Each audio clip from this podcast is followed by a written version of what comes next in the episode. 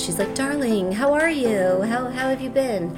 And I totally launched into like the litany of projects, you know, that I've been working on. And she took my hand and she said, "Stop. I asked you how you're doing, not what you're doing." And we got into this whole thing and she wrote on the placemat, she wrote, "You are enough." Welcome to Enoughness. My name is Lisa Wang, national champion and Hall of Fame gymnast turned serial entrepreneur. This is a show that dives into the deeply personal stories of top business leaders, entrepreneurs, artists, and athletes who share the defining inflection points that help them embrace their life's purpose and answer the question how much is good enough? Today on the podcast, we have Fran Hauser. She's a longtime media executive, startup investor, and best selling author of The Myth of the Nice Girl. She's held senior positions at some of the world's largest digital media businesses, including People, InStyle, Entertainment Weekly, and AOL. Now, a startup investor who largely invests in female founders, Fran was named one of Business Insider's 30 Women in Venture Capital to Watch in 2018. Fran and the Myth of the Nice Girl have been featured on a wide range of incredible outlets, including NBC's Today Show, CNBC, People, Fortune, Time, Fast Company, Oprah.com, Elle, and many, many more. She's a frequent speaker on women's leadership and writes a regular career advice column for Refinery 29. Fran, welcome to the show. Hi, Lisa. Thank you for having me. Uh, so I loved your book, um, and I think that the whole premise of the book um, really struck me because it's really about balancing these supposedly contradictory traits in women. Um, you know, being assertive or nice or ambitious and likable, which have, in many ways, especially in the workplace, been almost mutually exclusive. You can't have one if you have the other. So um, I want you to just talk about what is the myth of mm-hmm. the nice girl. Yeah, so the the myth of the nice girl is that if you're too nice at work, that you're not going to get ahead. You know, you're not going to get the corner office, whatever the corner office might might mean to you. Um, I obviously believe it's it's a myth because I've seen in my own career, you know, I've always been the nice one. I've always been the nice person, um, and what I've realized very early on in my career is that if I tried to be somebody else, like I'd get bad advice. You need to be tougher, you know, you need to take on a tougher persona. And I tried that once, actually. I remember very early on in my career, I, I went over someone's head to get something done. Um, and I got the win in the short term, but I ended up really damaging my relationship with the person. And it was really sort of an aha moment for me of like, okay, wait a second, being nice actually works because what it does is it allows people to trust you and then it allows you to develop deep relationships with people. And being successful in business is all about relationships. So, um, I think being kind and, and caring and compassionate and empathetic, um, all of those things, while at the same time being strong, um, that for me is really the the most effective combination at work. It's it's what you said early, earlier. I don't think that we need to pigeonhole or like box box women in. Like you can be nice and you can be strong. Mm-hmm. It's possible to do both. You know, we have curves, we have edges, we have we're very multifaceted. Um, and I, I, I, I know, like just based on my own career and seeing other women who I really admire and respect, that it is possible to do both, and that the most effective leaders actually lead with both qualities, with both kindness and strength. Mm-hmm. Why did you choose the word nice? Yeah, because I know it, it, it's in some ways almost a it is a negative word for yeah. a lot of people it's like plain or average um, what what about that word struck out yeah it's it is a very emotionally loaded word um, and the reason why i chose it was because i felt like I wanted to be a little bit more provocative, you know. Um, I, I wanted to. Plus, I'm always when people say like, "Do you know Fran? She's so nice." Like it's always the first person, the first word that gets used to describe me. Um, and then that'll be followed with she's really smart and she's really effective too, right? Yeah. But it always starts with she's so nice. Um, so I, I wanted to address it really kind of head on, you know, that um, that yes, I, I am nice, but the way that I define nice is I think of somebody who is empathetic. I think of someone who is um, collaborative and also someone who's got the confidence that there are enough opportunities to go around. And I think that's that's very much um, the way that I've kind of I've approached opportunities is like if you win, it doesn't mean that I have to lose. I think it's really important that we support each other, especially as women. It's not a um, zero sum game. It's not a zero sum game. And like having that abundance mentality is a big part of being nice. I think where nice gets tricky is if you veer into people pleasing territory. Mm-hmm. Um, you know, if you start like sweeping things under the rug because you don't want to make waves, or you're just unequivocally saying yes to everything, um, th- then that becomes an issue because it's very easy then to be perceived as a, a pushover and to be perceived as weak. Mm-hmm. So it is really important to constantly be checking in with yourself, you know, and making sure that, yes, I, I am being my best self, I'm bringing my best self to work. Um, but I'm not veering into that that people pleasing territory because that is so unproductive. Right.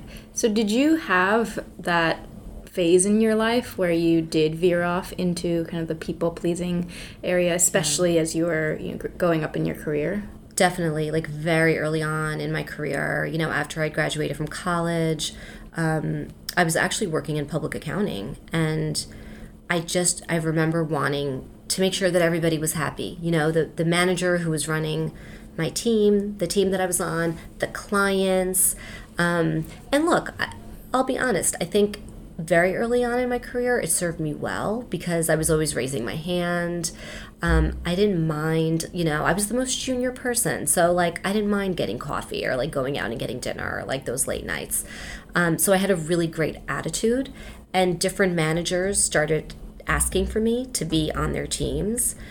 I, you know, look, as you progress in your career, that quality doesn't serve you as well, mm-hmm. right? It's it's more important to to be confident and to set boundaries, um, and otherwise people are going to walk all over you. So you do have to kind of think about like where are you in your in, your career? Yeah, it's an important question. At what point did you transition, or do you remember a specific point where you started thinking about yourself as a leader?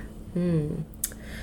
You know, I okay, so I started running big teams at a very young age. When I was at Coca-Cola, I was 27 and I was running a team of 140 wow. people.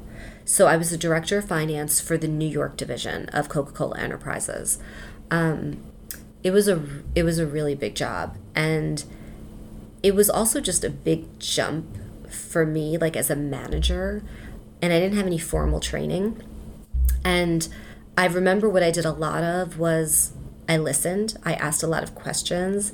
Know, I had people reporting into me that were in their 40s. So I didn't want to be like the, oh, I know everything. I'm going to I'm going to come in and like change everything up, you know. Um, so I think even at that age there was this sort of innate wisdom that you know I should probably listen more than I speak, at least for the first few months, and just get a lay of the land and understand where like the opportunities are, where the threats are.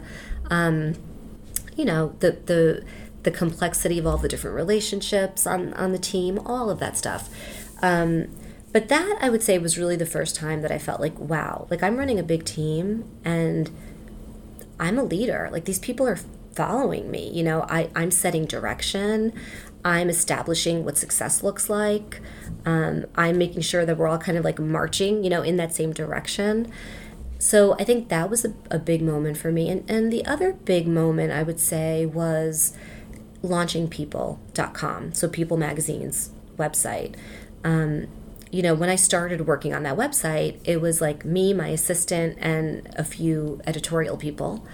And we got to a point where we had almost 100 people you know working on that that website um, and we were generating a lot of revenue it was one of the 10 most profitable businesses for the company out of 200 businesses mm. um, and that was like a for me a really big just business win you know? And the, the idea of like being able to launch this startup within this like really big legacy company um, and once i became known for that it i just kept getting more and more responsibility you know? And I, I talk about this a lot not so much in the book because the book is more about bringing your whole self to work but the other half of it is you have to do a really good job. Like you have to have operating rigor and you need to have those wins. Like you need to be known for something. Yeah. It needs to speak for itself. You you need to be known as the person that did X or launched Y or you know or made Z happen. Like so and and once I became known for people.com, I was then given InStyle and Entertainment Weekly and you know Essence and People en Español and then and then other brands. So just doing really great work and delivering value for the company, right? Mm-hmm. Is is the other big big part of this. So yes, leading authentically, bringing your whole self to work is important because then you're going to feel comfortable in your skin and you're going to, and you're going to feel confident. But then it is also that other part too. During that time, what was really driving you at work? Like, was it that feeling of bringing value to the company, or was it the feeling of value to the customers? So, what was really driving me was the idea of building some like I love I love to build. I really do. Um, so this idea of like we're starting with this premise of we have a website that's a marketing channel right now for the magazine. It's all about driving subscriptions for the magazine, and we have to actually build a standalone business out of this. So that was a challenge that I was really excited to take on. Um, I loved the brand and I loved the people that I was working with. Um, so all of that was just amazing. And I loved that we had this really big, like, moonshot goal. I work better when I have when I have a goal, you know, and and it's just much easier to rally, you know, to rally the troops. And like I'll never forget when we got to like 5 million monthly unique visitors and then 10 and 20 and 30 and you know at one point we were doing over a billion monthly page views. I mean, uh, you know, and, and it was it was this amazing team that um, that made that happen. And so for me, like I loved I loved hiring people. I loved thinking about like, okay, what departments do we need? You know, where do we leverage the existing organization versus where do we need to bring new people in? Like digital marketing. You know, we didn't really have that expertise in the company, so we had to bring that in. Or business development people that could do big deals with like Yahoo and CNN and AOL to get traffic to the site, you know? Yeah. So um, I love to build. And when I get bored is when I'm not in build mode. Like by the end of my career at Time Inc., I had this really, really big job. I was overseeing a lot of brands, but we were totally in cost containment mode. And it was like every six months we were letting people go. Um, and it was more, my job was more about like the budget, you know, and like presenting to the CEO and um, and figuring out how we're going to cut corners. And that's just not, it's not as, it's not as enjoyable for me. That's the same for me. I, I need to build, I need to create, and um, there are certain, like even the, the operational, um, like day to day stuff is not what excites me. It's like, you know, creating those big goals and the visions and then like driving towards that. and then thinking about like okay how's the consumer going to perceive it you know even with the book like the book is it's a build you're Yeah. building a product and you know thinking about the cover and like i just remember being at the hair salon one day and i was like was just thinking about like what should the cover look like? And all of a sudden i started picturing all of these labels you know because women are, are they're labeled right? They're aggressive they're they're a pushover they're and i just sort of pictured these like words in the background um, and I, I gave that direction to my publisher and the, their design team did an incredible job. Like they came back with like exactly what i you know wanted. But then even just tweaking it like circling the word love and like crossing out the word hate and you know just get getting into the consumer like the reader's shoes. Yeah. and um thinking about like what's what's going to sell you know? So it's all of that is really real you and i are very similar in that way. Like we're we have the creative juices. We love packaging right? All of all of that is so much fun for me. Yeah. So it seems like you've had a very like varied and illustrious career from, you know, Coca-Cola to CPG to media and then you became a startup investor and now you're an author. Um, can you tell me about those transitions and I because I know that that's really hard for people because you're you're basically leaping into the unknown. Yeah, yeah. So I'll tell you about because you're right. I I have made a lot of transitions actually. Like I feel like I've reinvented myself kind of a few times, and um, the first big transition was leaving Coca Cola to go to Moviefone. And at the time, this was 20 years ago.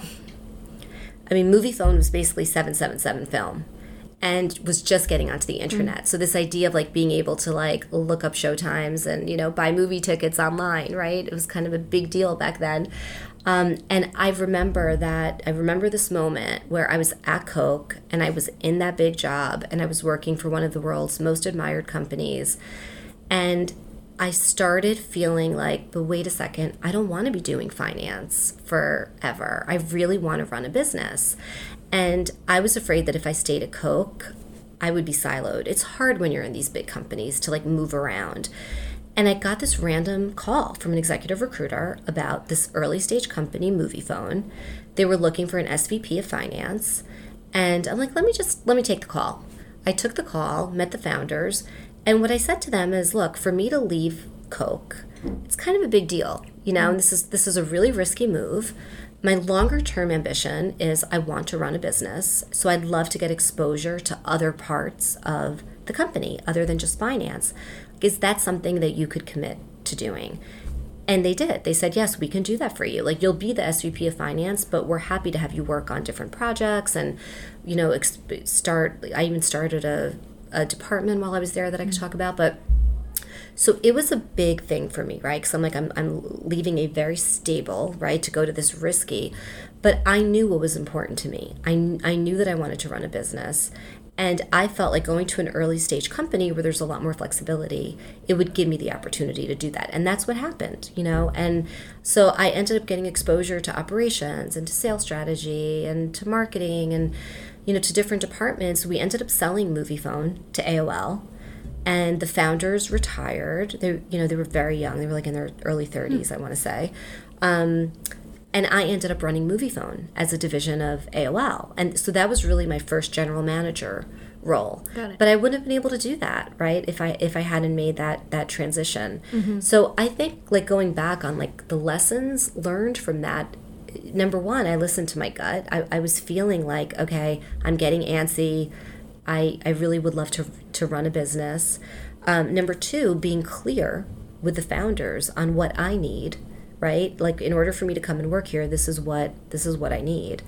Um, and then number three, like raising my hand whenever I could, you know, when mm-hmm. I was mm-hmm. there. Like one example was we started a sales strategy group because what I realized was all of the advertising revenue was coming from the movie studios, and there was all of this other advertising revenue that was just kind of being left on the table. So Cheryl Grossman, um, who was on my team, and, and I went. You know, we said we're going to start this this department. You know, and it was like the two of us, but but it was something new. Um, so yeah, I think you know. Also, look, it was before I had kids. Like you, you have different risk tolerance right. based on where you are in your life, right? So you have to think about all of it.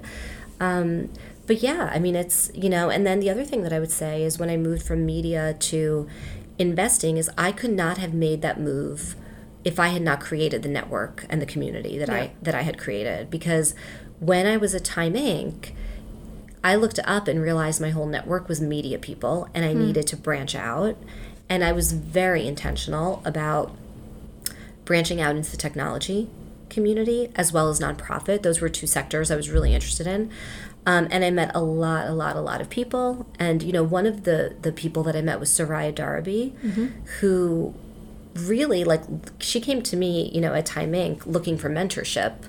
Um, but she ended up really playing a huge role in my leaving Time Inc. because she's the one who said to me, you know, Fran, I have so many. She was starting a business, and she said, I have so many friends, female friends in New York City who want to start technology based businesses. And when they look up, there are no mentors, mm-hmm. you know, and this was probably like seven years ago, eight years ago. And she said, You could be that person.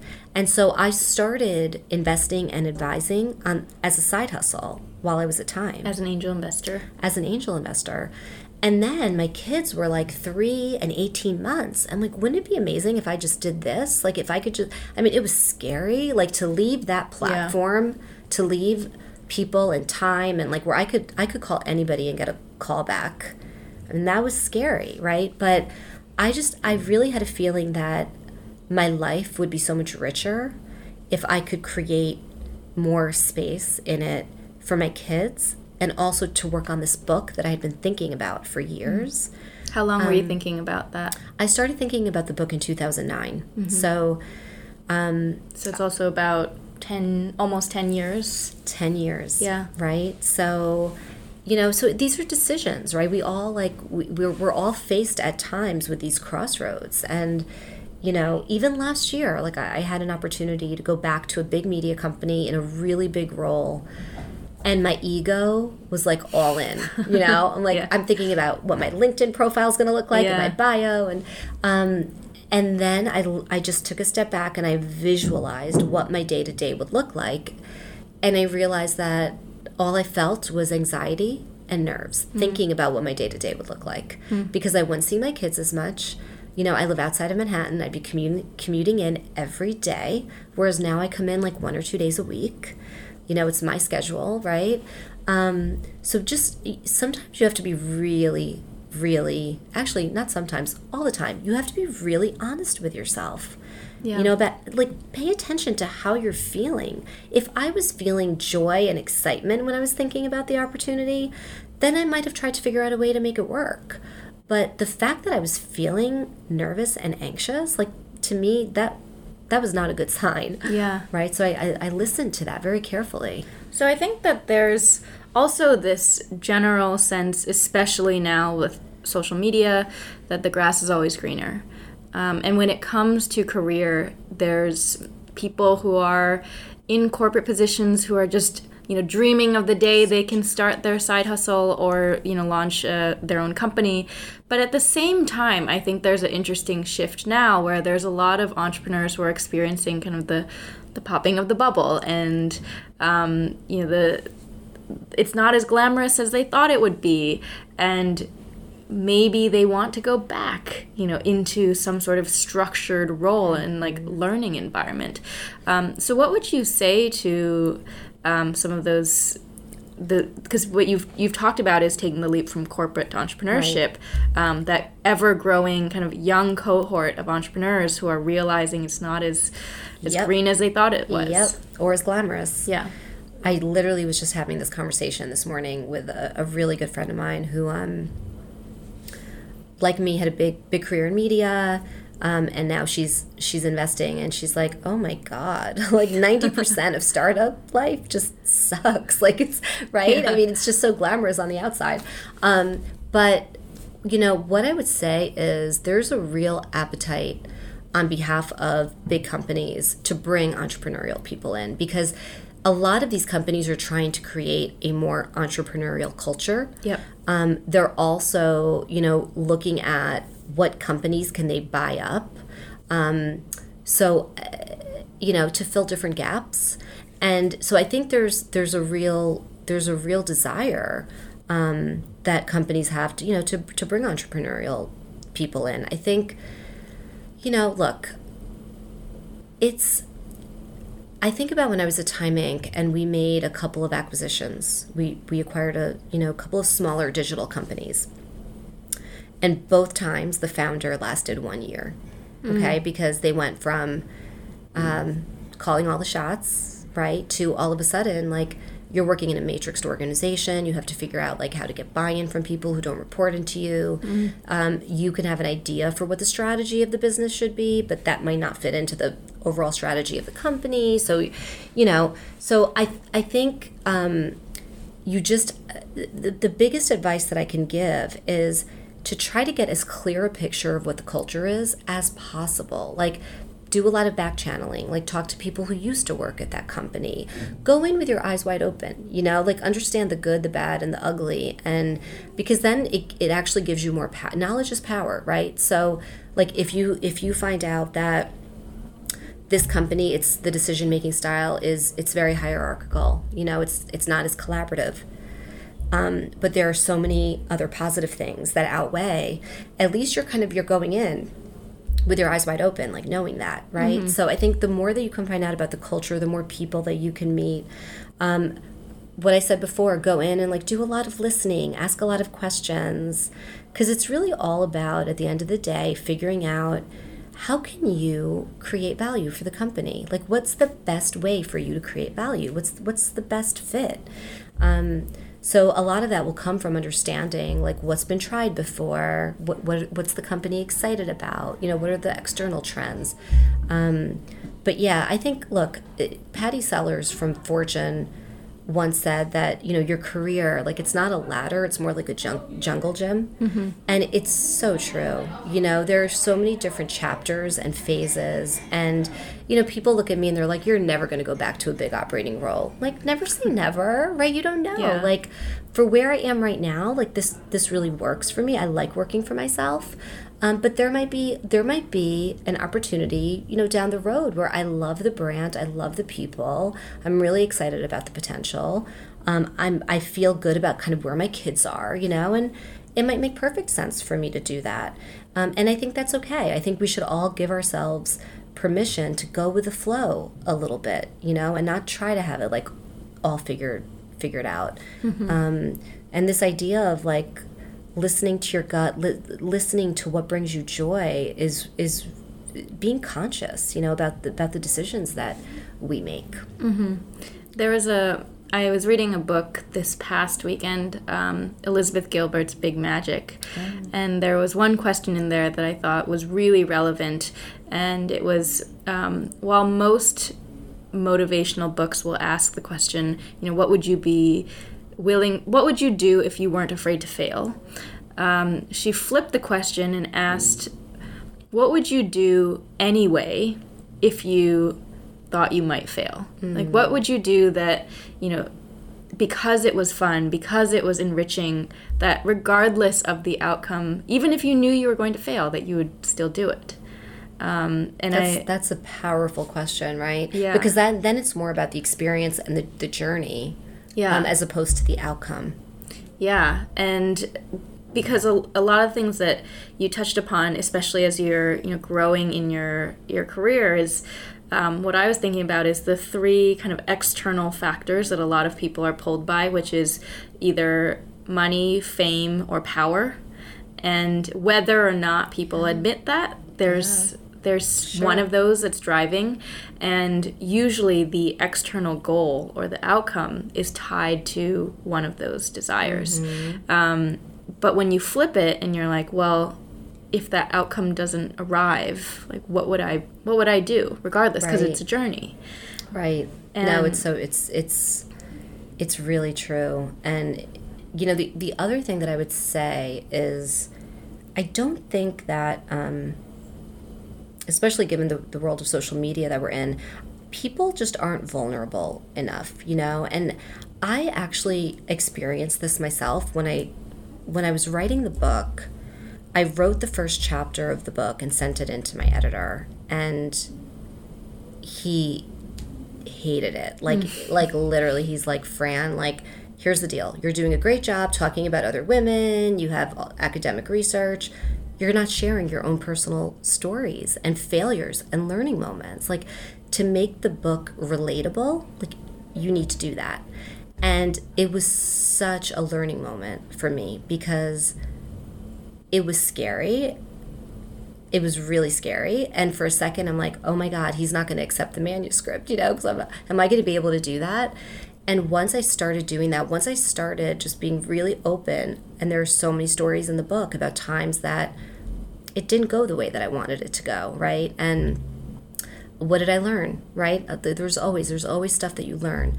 It goes back to data, like being powerful, and but um, once I started opening up, it just made the book so much better, you know, and we we sent in the chapter again and he loved it and then we had like our framework for the rest of the book um, i never truly understood i know brene brown talks about vulnerability like all the time and how you can't have a deep relationship with someone if you're not vulnerable right um, it's the same thing when you're writing a book if you're mm-hmm. not vulnerable you're not going to have that relationship with your reader yeah. i mean look before we turned on the microphone you and i were were being very vulnerable with each other, right? Yeah. And what did you say to me?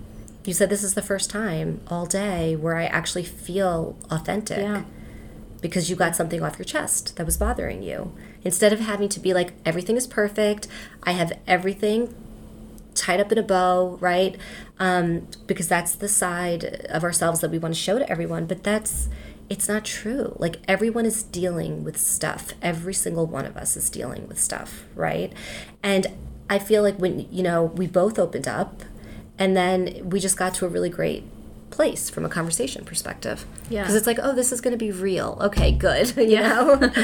yeah and i think that's that's really when i talk about enoughness it's it's kind of shedding that persona of of greatness um, because ultimately you know you can achieve a lot of great things um, but it, it doesn't really change who you are at the core Yeah. and what I found is, especially when people do focus on those external metrics of success, it's almost as if that outward persona gets greater and greater um, and further and further away from who you are. And so that's where the gap comes from, right? The feeling of never being enough. And the more you achieve, the, The more you want. worse it gets. the worse it Yeah. gets because it's like it's never when is it enough then right it's like never enough um, I, I shared this story with you about my friend Agapi Stassinopoulos where you know I joined her for lunch one day and I like rush in she's sitting you know sitting at the table and I sit down and she's like darling how are you how, how have you been and I totally launched into like the litany of projects you know that I've been working on. And she took my hand and she said, Stop. I asked you how you're doing, not what you're doing. And we got into this whole thing. And she wrote on the placemat, she wrote, You are enough. You are enough. Because we become addicted to being busy, right? And it's like, Oh, how much can I take on? Because we love checking, you know, checking all those things off, right? Um, and it's really great to surround yourself with people like Agapi who can ground me and just totally call me on it. You know? Yeah. Like other friends would have just they would have just let me go. They they would have actually like been like, "Oh my god, that's amazing. Tell me more about that." Oh my, right? Like they want to hear more and more and more and more.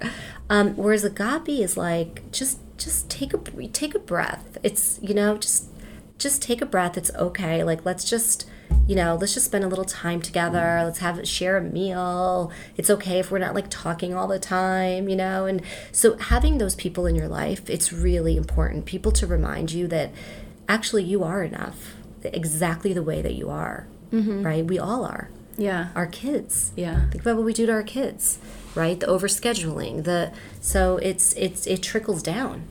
Yeah.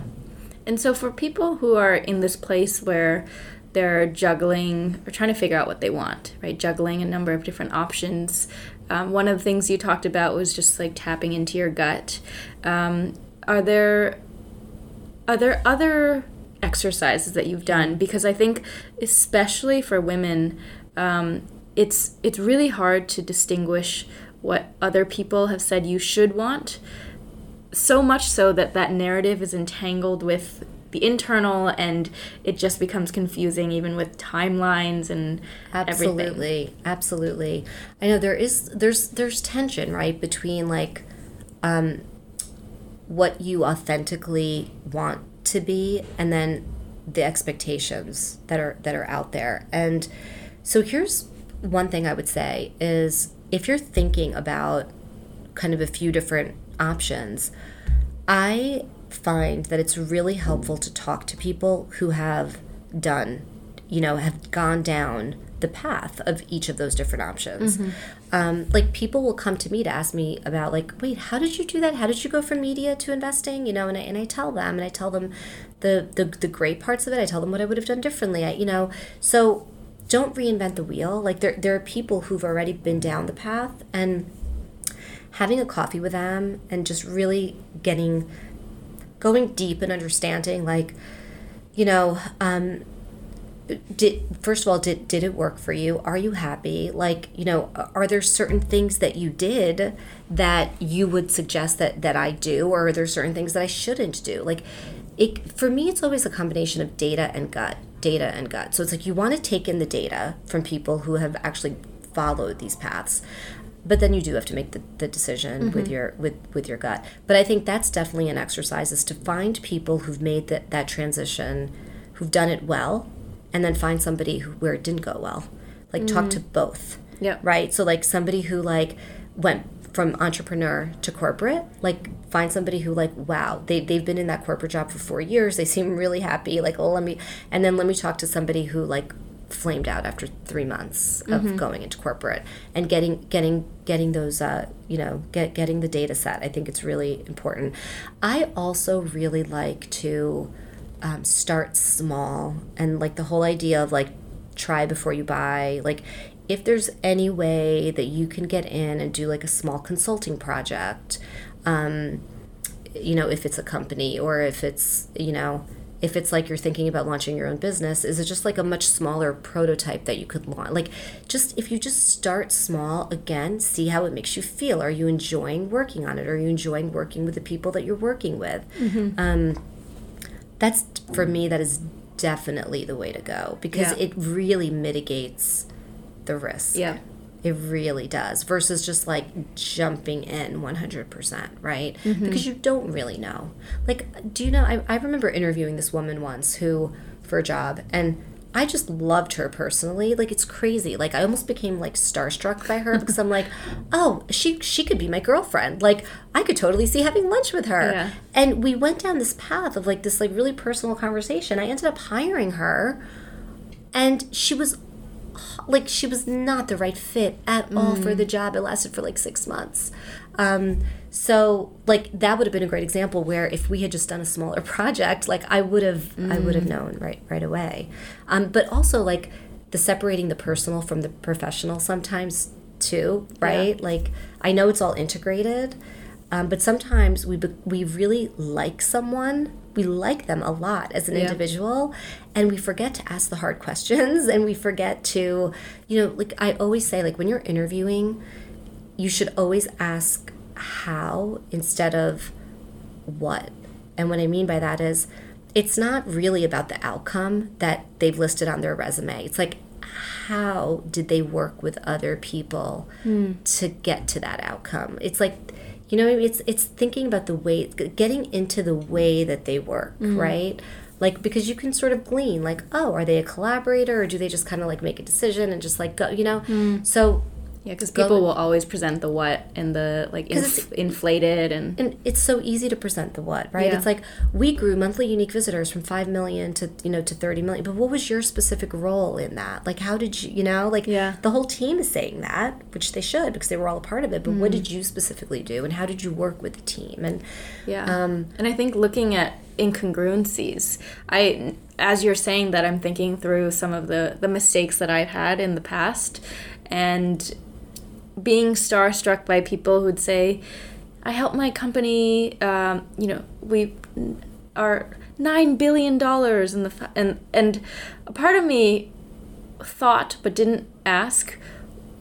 Well, then why aren't you like on a yacht? You know, like totally right. Why are um, you here, like talking to me? um, but that that's usually what what I come up against because with people who do talk really big and there's a, a small gut feeling of but wait why is this your environment then? Right. And then but you know what we do? Because i do this too. You suppress that small gut yeah. feeling. You do. It's it's uh, like I, i've been there. I know. It's like there's something inside of you that's like there's something that's not right about this. It doesn't smell right you know? It's like the whole like where there's smoke there's fire. Um and sometimes truthfully it's just because we do that because it's just easier. You want the person to be the right fit. Yeah. You want, you know, to be like you. So it's like when you do research and you know what you want the research to say, right? And it's like the research comes back and you you mold it so that it fits what you want to say, right? Mm-hmm. Like it's it's the same type of thing. So yeah, yeah, being very very careful about that. Really listening to to yourself. Like if you have like a little bit of a nagging feeling, explore that. Mm-hmm yeah, I've learned to to be able to say I need to sleep on that because I I need time to make decisions and let my intuition catch up with all of the the incoming like, inputs and yeah. The other thing that I'm seeing with um you know, technology it's such a wonderful thing, but you know, we all know too that there are just some ramifications that are probably not as as desirable and you know, one of the things that I'm seeing, I'm curious if you're seeing this, is um, with founders that, that I've invested in, you know, they, they get introduced to a potential investor. They get introduced online. And there's some a little bit of back and forth like over email. Maybe there's like a, a pitch deck that's in a DocSend that the investor looks at and a phone call. Um, and the investor expresses a great deal of interest and then they ghost. Yeah. And the reason I bring this up is because do you know why there's so much ghosting? It's because it's so much easier to, to ghost when you've met the person online and you're far mm. less likely to ever see the person face to face. Mm. Whereas, like, 20 years ago, like if you met somebody, you probably met them face to face. Do you know what I mean? Or like Interesting. you have mutual friends. You have so that's like the downside just from like a humanity perspective. Right? Do you do you see that? Like think Yeah. of Tinder. It's the same thing with dating, right? It's like Yeah, it's just so easy to ghost. The the ghosting thing is probably the most frustrating. Um, from the yeah, I've I've talked to investors who so many times they they're they'll say they're supporters, they can't wait, they're super interested. I'd love to introduce you to XYZ. Nothing. Nothing happens. I know. I know. Yeah. That that is something that I would really love to see change in this industry. Yeah. It's really bad. Like I, I just I really think about, you know, working at places like Coca-Cola or Time Inc. Like that's just not the way that business was done. Do you know what I mean? Because so much of it was face to face and it was Yeah. very relational. Um, and we've just become so transactional and it's just so easy. It's way too easy to to ghost. And I, I would just love for investors to be more transparent right up front. Like if you're not going to invest, it's totally fine. Yeah. It's actually you're you're doing the person such a huge favor, right? By being open and, and, and honest. Yeah. Um, as opposed to like I, I've had founders who had, you know, they had LOIs and then they just the person disappeared. Like so Yeah. I had to bring that up because it's just something that I'm seeing it's more yeah. and more of. I had a conversation about that um, this morning with another founder, um, and we were talking about the the worst sort of rejection, which is this is this is so ambitious, and if there's anybody who could do it, it's you. All I need to see is right. X, Right. um, and it's Right, thirty percent month over month Yes. growth, or it's Yeah. you know bring this incredible like celebrity on board, Exactly. um, and so you're just keeping them on the hook in case. totally. Absolutely. That's right. Yeah. Yeah, I don't envy you. I know how hard it is. Um, so the an, another thing that I want to talk about was um, this idea of um, trust, which is obviously something that's easy to talk about, um, but not the easiest to cultivate, and certainly. Um, you know, even as you're talking about ghosting, um, something that's very easy to lose. So, how have you found, um, as you've been, you know, going through your career, Yeah. um, ways that you've been able to cultivate trust and keep that trust even as you've gotten busy? So one way that I that um, I think has worked for me in a in, in a pretty powerful way is I am I've always been really good about expressing gratitude, and I'll I'll give you an example. So when I was at Time, Mitch Klaif was the CIO for for all of Time Inc. and he would only hear from people when there were problems, right? Like email is down, the website is down, right?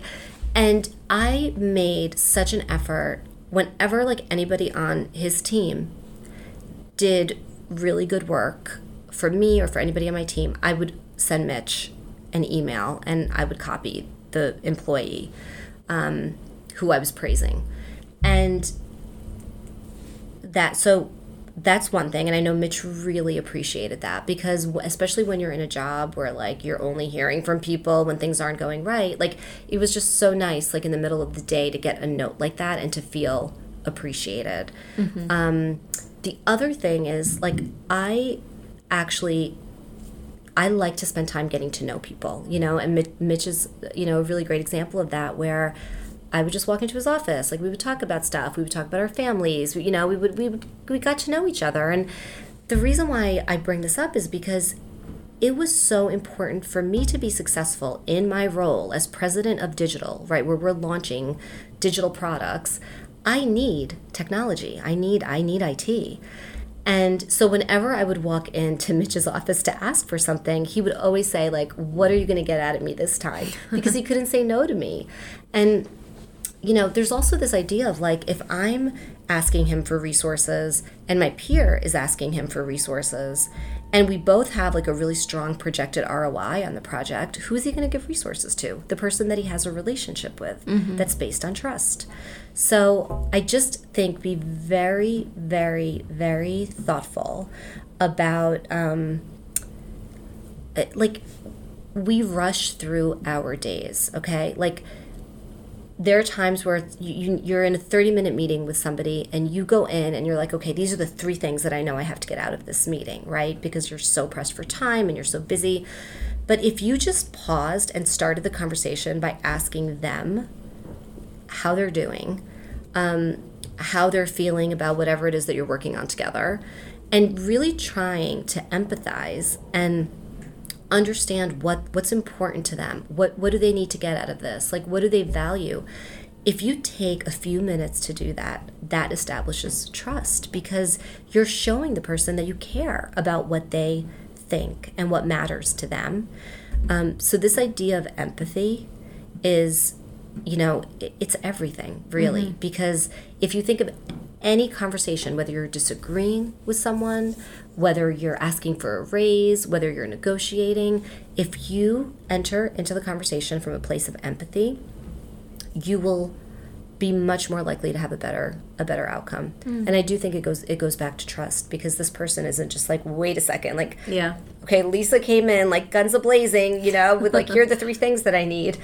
Um, so but it, it takes a real kind of um, mindfulness and you know this idea of like being able to take a breath and like you know investing the time in the relationship as opposed to just again being transactional mm-hmm. right? That takes time. And we did um we looked at all the digital data that's available on the book in terms of like which concepts from the book are resonating mm. the most. We looked at social media. We looked at the highlighted ver you know what what was highlighted on kindle and um, we came up with our 10, 10 practices that resonated the most. And one of them was that, you know, basically to use empathy mm-hmm. in every human interaction that you're in. So if you just think about that, like every human interaction, no matter what it is, that you're going to be empathetic and put yourself in the other person's shoes, try to get into their head. Mm. Um, even as a founder who's pitching to Investors. an investor. Yeah. What were some surprising um, things that you saw in those top 10? Oh my God. So like the, I'll tell you this, this one little part of the book. It was such a like a small part of the book where I talked about um, replacing "I'm sorry" with "thank you." Hmm. And the reason I I talked about that is because uh, you know women we tend to apologize more than men do, and when you apologize for trivial things, it makes you look weak. And so it's really important like if i'm responding to an email because i, I was guilty of this. I was always like i'm sorry i'm sorry for everything. Um, you can replace i'm sorry with you know thank you for your patience or mm-hmm. thank you for the invitation as opposed to like i'm so sorry i can't make it. You know like thank you is so much more powerful and it's so much more positive and it's such better energy. That small little part of the book like I can't even tell you. It, it was the first excerpt that was chosen. Oprah.com hmm. chose it over any other excerpt. Um, and it's just, it's gotten the most like social media attention and hmm. I always get asked about it. It's really interesting. I think also because it's a very tactical thing that you can do. Yeah. Right? It's like you can remember, okay, I'm not going to apologize for trivial things. I'm going to replace I'm sorry with thank you. Like it's very right. It's just yeah. very very doable. Very. I practical. remember there was a Chrome extension called Just Not Sorry. We talked about that. oh really? I, because I yeah. ended up downloading it. Oh, because yeah, what happened was a friend of mine at Time Inc. called me out and said, Do you realize you apologize like all the time? And I didn't believe her.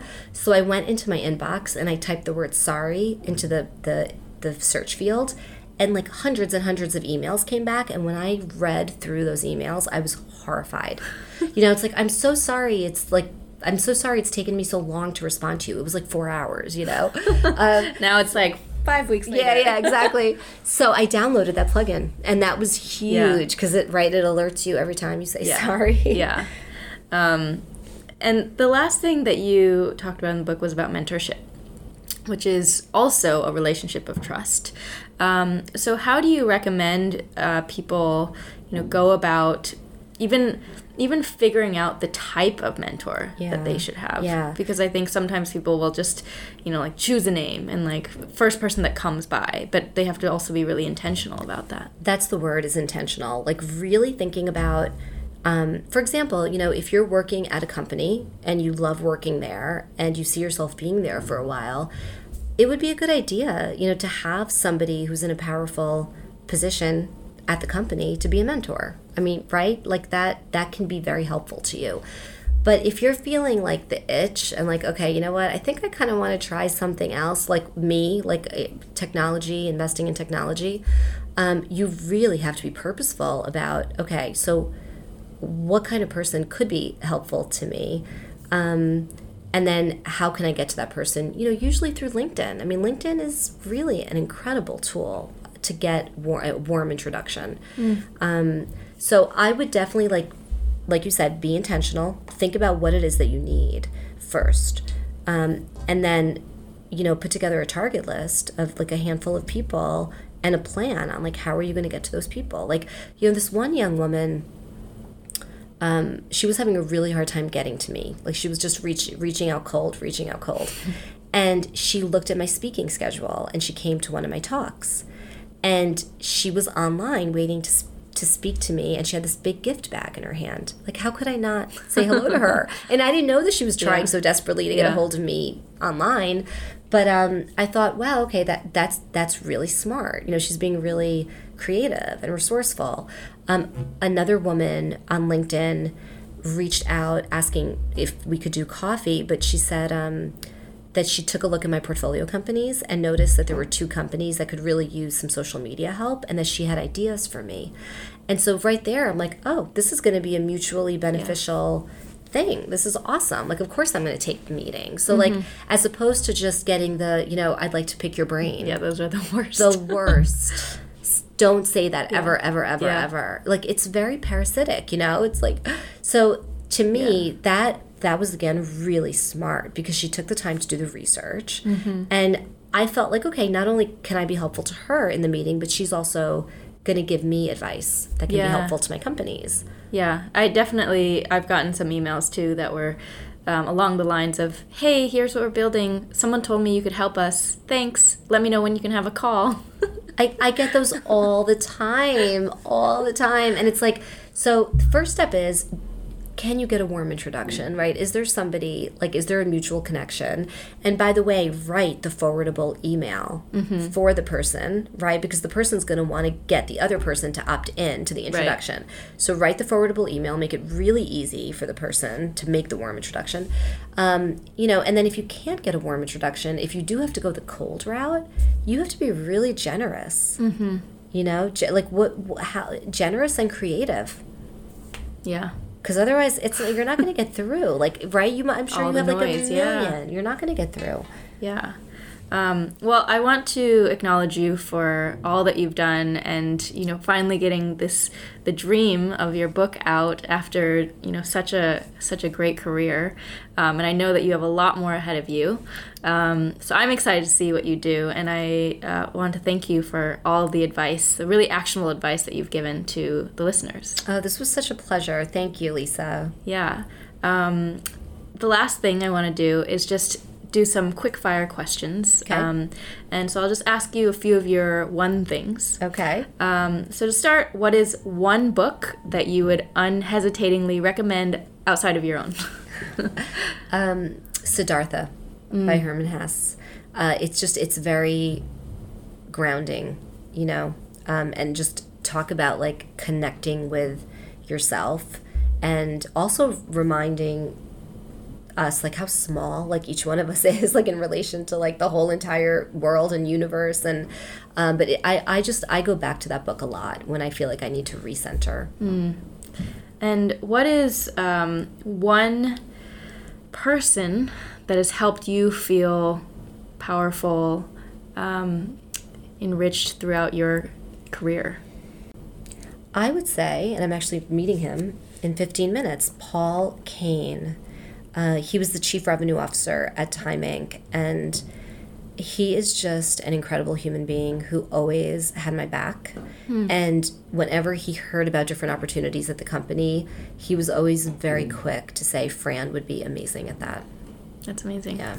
And what's one mantra that you live your life by? The um, the E. E. Cummings quote: "It takes courage to grow up and become who you really are." Sometimes I, I feel going back to what you said before that we're trying to live up to like other people's expectations of who we should of who we should be, um, and it it takes a lot of courage to just really be yourself, you know, and bring like the best parts of you. We we have some parts that aren't so great, right? All of us, but like if you can bring the best parts forward, um, it's it's such a gift, really, to yourself and to all the people around you. Um, what is one thing that you would be doing if you knew you were going to fail anyway?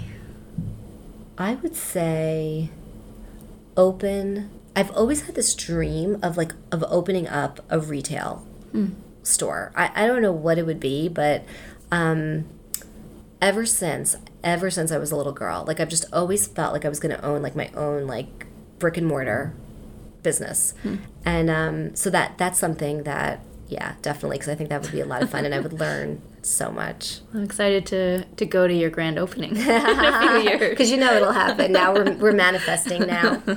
um, and last thing, because I want to make this as actionable as possible for all the listeners, what is one challenge you'd like to issue that they could go and do today, even right after this podcast? Gosh, there's so many that are that are in the book. Like I'm thinking about the top ten practices. Um, okay, I would actually challenge people to create boundaries around their time and energy. They're the most precious resources we have. It's not money, right? It's our time and it's our energy. And I in the book I talk about a model that I use called the four square model that I've been using for eight years, and it is so helpful.